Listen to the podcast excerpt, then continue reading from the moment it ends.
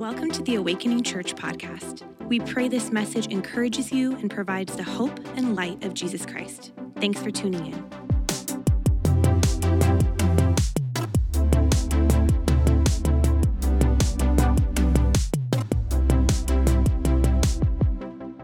Um, in 2023, we said this is our vision. Uh, really simple, is to simply follow Jesus. What does it look like to be an apprentice of Jesus, something that got lost over the last several years, especially among Christians over the COVID era of life, is Jesus got lost from everything. Our political opinions and preferences got elevated, and Jesus' voice got devalued and lost in the fray. And so we said, okay, what does it look like for us as a church to return to Jesus? To really get to know him, fall in love afresh with him, and then become this type of people that would be start doing the very things Jesus would do if he were here in our place. That's what it means to be an apprentice. And so we're teaching uh, for the entire year out of the Gospels. Everything we're teaching is from the Gospels. Our last series that concluded last week on Easter was through Jesus' I am statements in the Gospel of John. Today, we're beginning a new series called Prodigal. It's now Jesus' most famous parable. In fact, if you've never been to church, you actually know this story, or at least know parts of this story.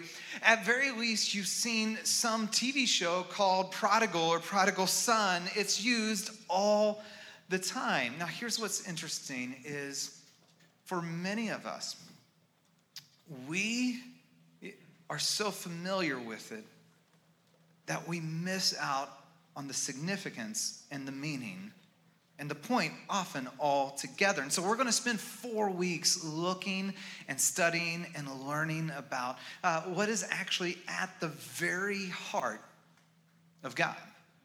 And to begin, I'd just love to ask maybe this question Have you ever wondered, what is God really like? I don't know if you believe in God or not. Most of you do, I assume, since we're here all together. But, like, what is God really like? If there is a God, what is he really like? Is he just this impersonal force that got everything going and just kind of sent the world off spinning, distant, aloof, doesn't care? Sometimes it feels that way. Is he this old man in the sky uh, that is kind and, you know, well meaning, but has little to no power? Is he angry, has his arms crossed, always waiting and for you to screw up so he can bop you on the head? And you're constantly waiting for, like we said, I think it was last week or a few weeks ago, the other shoe to drop? Is he this genie? Is he this force? Like, like what is God really like? And as we ask that question, we also ask this question, and does God really like me? Does he really like me? Whatever this God is, does he really like me?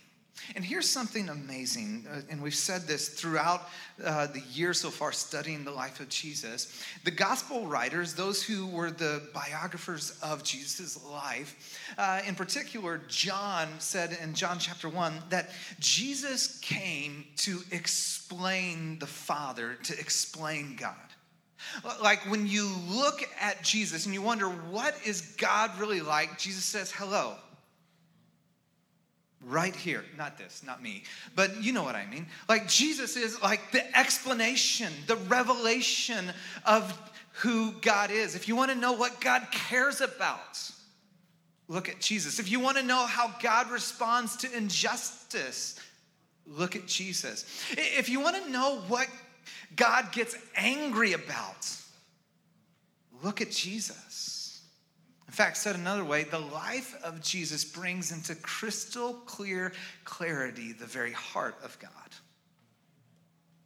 Like, like Jesus, Jesus answers what is God really like and whether or not God really likes you or me. That question, what is God like, and whether God really likes you or me is one that we don't just wrestle with, it's one that we've wrestled with for all of humanity. And religious people have a way of answering this, and Jesus had a way of confronting it. Uh, what's fascinating is you see uh, the setup for the parable of the lost son is, is Jesus confronting, or really first being accused of something that he got accused of quite a bit, by the way. Um, and then he's confronting a narrow view or understanding of what God is like and who God really likes. It begins this way. It says, Now, tax collectors and sinners were all gathering around to hear Jesus. That's amazing, by the way. How cool is that? I know tax day is in a couple days. Um, but if you didn't know, you do have extra time, I've been told, but I'm not giving any tax advice. I'm not allowed to do that there. Um, but here's what's interesting is in our day, we read this and we're like, yeah, tax collectors, um, we can't even get a hold of one. Wouldn't it be nice to get a hold of one? What, all you do is get mail from them, right? Uh, in their day, these were the most despised, lowest. This would be a Jewish person who is in cahoots with Rome, who's denied their people and now exploiting them for their own personal gain. And so, the minute this would come up, if we were kind of like doing this interactive theater and you heard tax collector, you would boo at that. Do you want to try that? Now, tax collectors, yes. you liked it. Oh, okay. And sinners, and this is just a catch all for everybody else. Everybody else that the type of people that God doesn't like. That's tax collectors and sinners in their day. You know who God doesn't like? Tax collectors and sinners. This is just a catch all for all the wrong type of people. Now, here's what's so funny and interesting we're all gathering around Jesus. Pastor, author Andy Stanley says it this way I love this line. People who look nothing like Jesus really liked Jesus. Man, what a call for us as followers of Jesus that people who look nothing like us, think nothing like us, in the way that we live our lives and the compellingness of what we hold, the hope that we have, think they should really like us. And it seems like Jesus really liked them too. And the text goes on and says, But, there's always a but. But the Pharisees, now here's the funny part. If you grew up in church world, when you, the minute you hear a Pharisee, you think boo. Like we, you're like boo. But that's not who they were. These were the right people. These were the, these were the, the ones who began to define what God is like and who God liked Pharisees and teachers of the law. And these teachers of the law, these are the ones that are held with high esteem, high regard. They're the ones that are looked at to be closest to God. And yet, when God stepped onto the planet, they missed him. They muttered, which is a great word, by the way, muttered muttered. This man welcomes sinners and eats with them. Now, here's what's interesting about this you wouldn't welcome somebody that you disagreed with, you wouldn't welcome somebody that you thought was fundamentally opposed to the way you thought God was supposed to be worshiped. And then it says he eats with them. In the ancient day, to sit down and share a meal with someone was the sign of full acceptance. It was to say that we are together and I love you, I'm for you, I accept you. A, Pharisee and a teacher of the law not only wouldn't welcome someone, they would not let them in their proximity. They wouldn't make eye contact. They would pass by them. They wouldn't look at them. Eh, they would ignore them. They would look down upon them. And Jesus says, No, no, no, I welcome you and I'm going to sit with you. This is amazing. And by the way, a couple things I think we need to hear today acceptance. Jesus fully accepted these those tax collectors and sinners. It did not mean he affirmed their decisions. See, you can fully accept someone, love them, and at the same time go, I don't affirm the direction of your life. I don't affirm the decisions you're making. In fact, Jesus is calling, hey, I long for a different life for you, but it doesn't keep me from sitting at the table with you. And here's something else that's interesting about Jesus. Jesus seemed to be very unconcerned what religious people thought of him.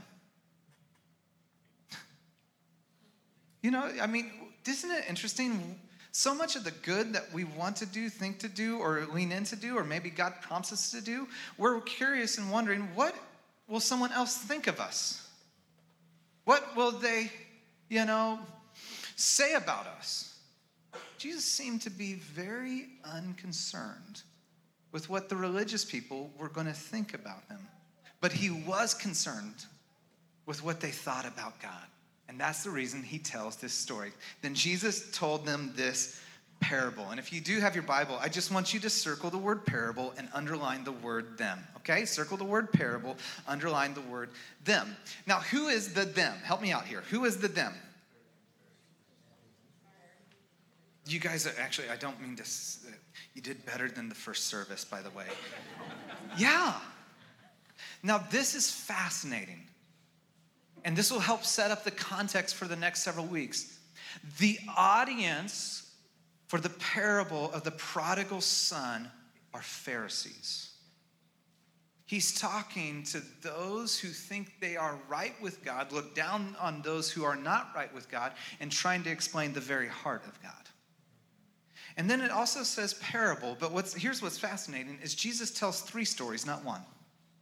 The parable of the prodigal son is the end, the climax. A rabbinic Jewish tradition teaching tool mechanism was that you would use repetition to uh, build your point. And uh, in their language, they didn't have good, better, best. You used repetition. That's why, like, when you see holy, holy, holy is the Lord God Almighty, it is this whole idea that He is the holiest of holy. And we repeat it three times to emphasize it to the utmost. And Jesus then shares three stories that build with clarity, that build with intensity, that show this represents what God is like and who God really likes. And the first story he tells is the parable of the lost sheep. The parable of the lost sheep. I was, let's see if I can hold a mic and a Bible at the same time.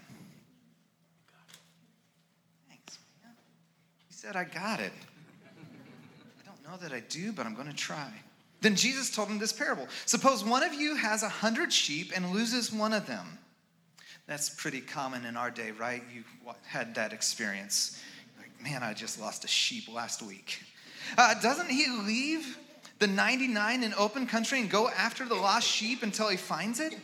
And when he finds it, he joyfully puts it on his shoulder and goes home. Then he calls his friends and neighbors together and says, Rejoice with me. I have found my lost sheep. I tell you, in the same way, there will be more rejoicing in heaven over one sinner who repents than over 99 righteous persons who do not need to repent. Now, Jesus is flipping the religious paradigm here. Because here's what religion says fix yourself up, work your way to God, and if you clean yourself up and do the right things, then you'll be accepted by God and accepted by the community.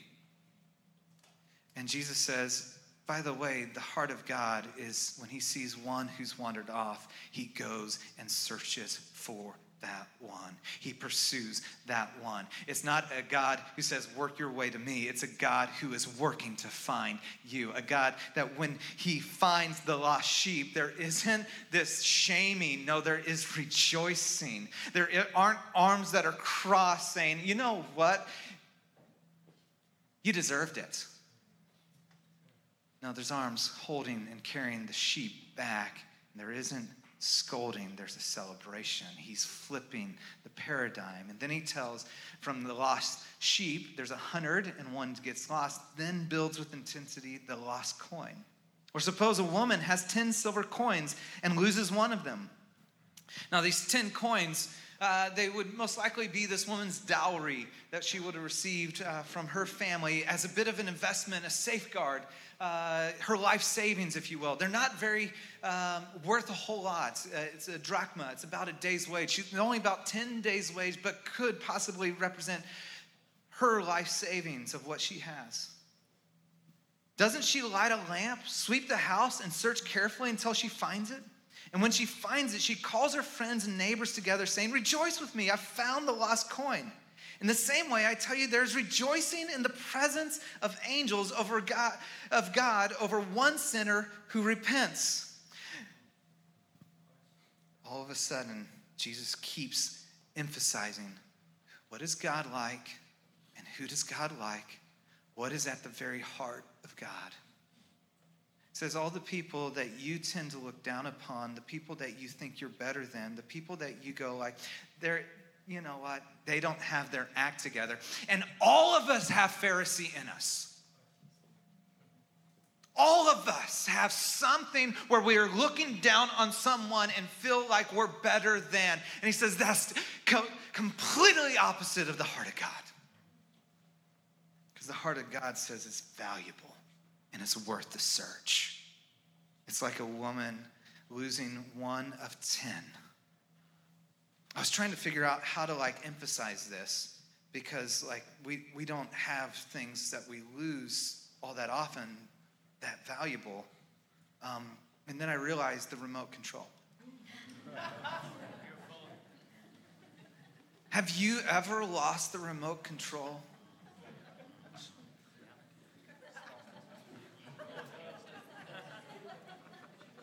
In my house,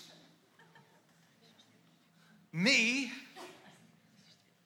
the amount of energy, effort, struggle, intensity that I take to finding a stupid remote control. I mean, there's cushions flipped up, there's accusations thrown around the house about who had it, right?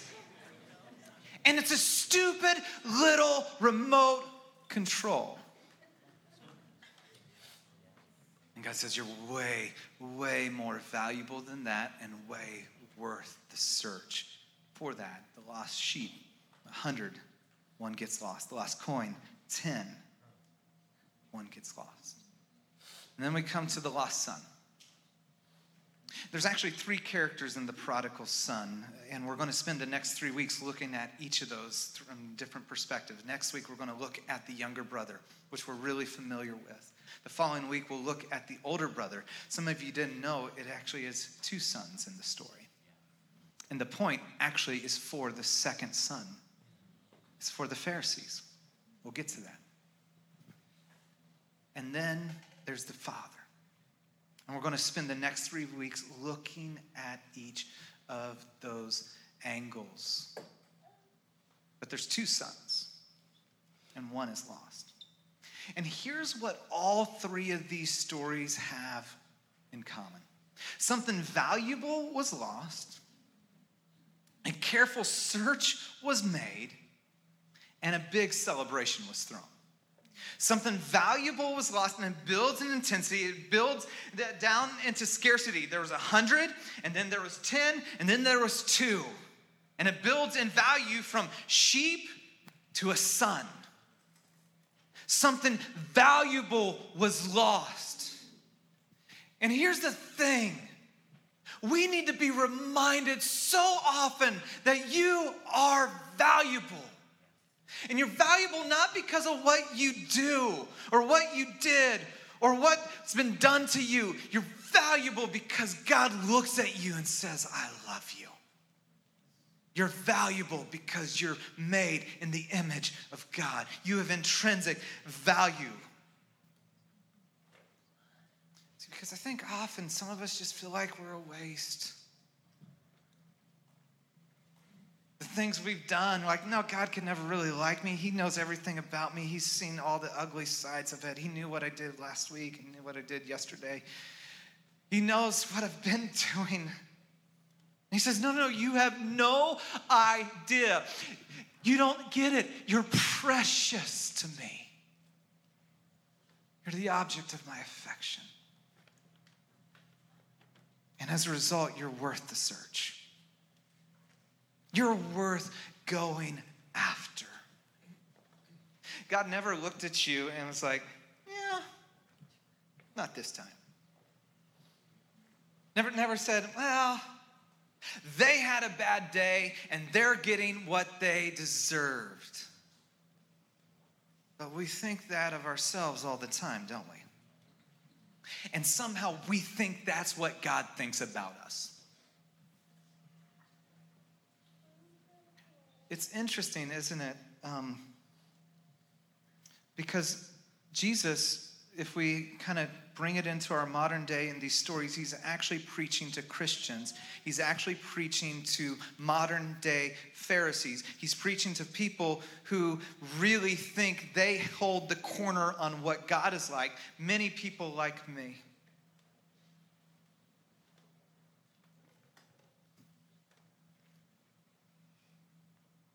And he says, You know what? I look at you and I love you. And your worst day didn't change my love for you. And on your best day, it didn't change my love for you. And I never looked and wondered, hmm, is it worth it? You're worth it. You're worth it. And this, by the way, isn't new. Like Jesus showing up and going like, this is a new part of God. I hope you kind of like get to see this side of him. It's what God has been doing from the very beginning.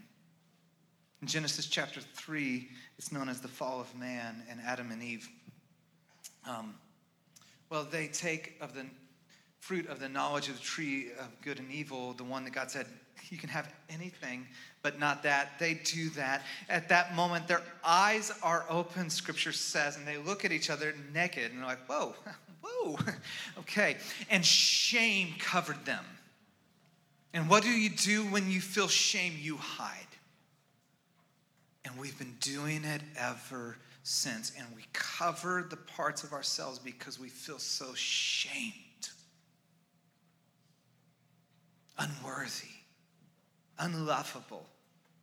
And God comes in the cool of the day as he did, it was his habit to walk with Adam and Eve. And his first words to them were relational. It wasn't maybe some of what our parents have said, and I, these are, this has unfortunately come out of my mouth as well. It wasn't, what did you do? I've said that to my kids. Like, what'd you do? Are you kidding me? Really shame filled words, I get it. It wasn't, how could you? It wasn't, what were you thinking? It wasn't, don't you see what I've done for you? Isn't that the words that you hear from God all the time, the things that you think He's saying to you? How could you go down that path? How could you repeat that mistake? How could you? Don't you know what I've done for you? And you heap shame and you go into hiding and you show up to church and you never show the real you because you're afraid that if anybody saw you, they wouldn't like you either. God's first words to Adam and Eve was, Where are you? Where are you? He's been searching to bring restoration ever since. Where are you? It's relational. We walked together in the cool of the garden and you moved, and it breaks my heart, and I want to bring you back. Where are you? Something valuable was lost, a careful search was made, and a big celebration was thrown. I just honestly think somebody here really needs to know you're worth celebrating. You're worth celebrating. Like, this is the scripture where we get that heaven throws a party. How cool is that? The minute you say yes, you turn from your sins, you turn to Jesus, He says, Welcome home. The minute you say yes, heaven throws a big old party. And not some lame party that maybe your parents or somebody else used to throw, and you're like, oh, is that what a Christian party's like? Because that's that's it's boring. It's just boring. God does not throw boring parties. Heaven throws this incredible celebration. Why? Because something valuable, you were lost, you were found, and now that you're home, it's worth celebrating. You are worth celebrating. Jesus, when we look at him, brings into focus the very heart of God. What is God like? Look at Jesus. And does God like you and me? And Jesus, through these three stories, answers with an emphatic yes. A number of years ago, I, it, was a, it was on a Sunday morning just like this, and I often get up pretty early and um, I was headed to a coffee shop to study. And as I go out my driveway, I see across the street a guy leaning up against my neighbor's truck. And I was like, oh, is that Jerry? I, and I look at it a little bit closer, and that's not Jerry, but he's leaning up his truck. Jerry does construction. I want to make sure he's not trying to steal uh, tools from his truck. And I hop in my car and I drive up right next to him. And this guy, college kid's just leaning like this, and he's got his phone. And he's kind of wobbly a little bit. So I pull up and I go, hey, man, you doing all right? And he's just messing with his phone. Doesn't even respond. And I, I go one more time, hey, man, you doing all right? And he kind of takes a step and kind of stumbles a little bit. And he's still messing with his phone. He's eventually making a phone call. I realize maybe I'm asking the wrong question. So I ask a different question Do you know where you're at? Because it's clear he's had a rough night. And he gets on the phone, and it's apparently his girlfriend, and apparently uh, he was at a party uh, that night and got drunk and wandered out the front and got lost. And he'd been wandering the rough streets of Willow Glen all night long. and and he gets on the phone with his girlfriend. He's like, How could you guys leave me? I don't know. I've been wandering. And he's just on the phone. And there's this really nice guy talking to me. I'm like, Hi. Um, and I don't know. I mean, he literally said this. I am not making this up. I think he's sent from heaven. like, that's maybe a little far. I am a pastor, but. He gets off, and I look at him and said, Hey, let me give you a ride home. He hops in the car. We begin to have a conversation, hear about his night, hear what's going on. And as we're on the way home, he started saying this, and he said it probably 10 times. He's like, I can't believe you found me. You saved me. And you're bringing me home. I can't believe it. I just had the roughest night. I, my friends all deserted me. I, my girlfriend, she's making fun of me. I can't believe you found me and you saved me and you're bringing me home. You found me and you saved me and you're bringing me home. And the heart of God, friends, is to welcome you home. You found me. You saved me. And you're bringing me home.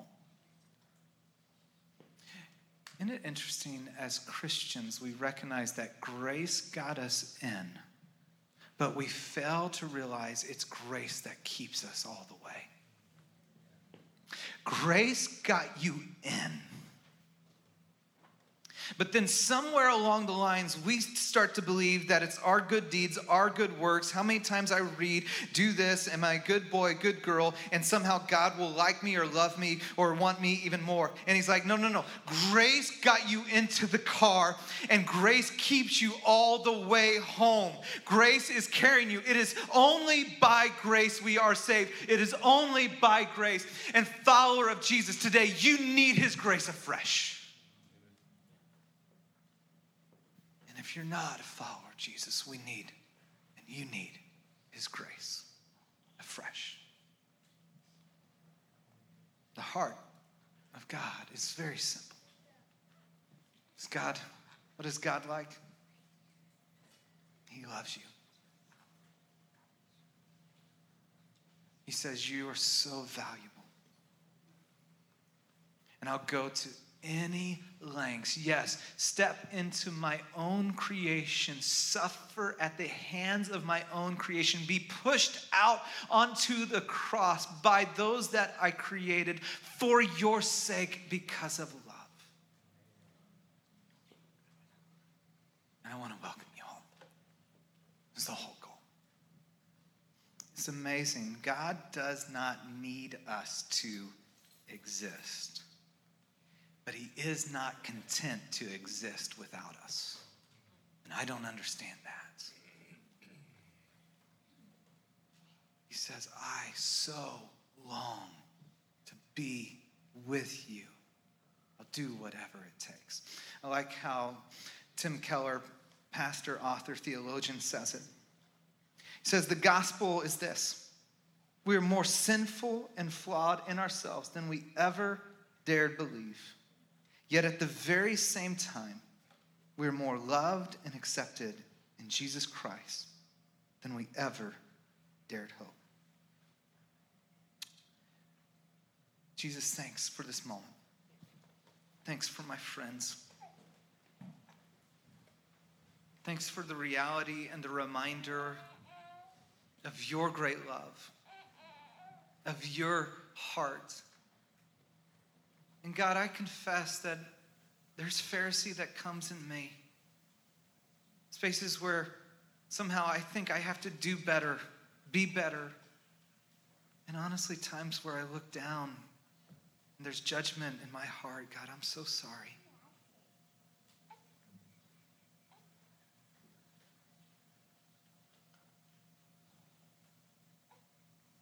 God, would you make us a people to simply live in the grace that you daily and freely give.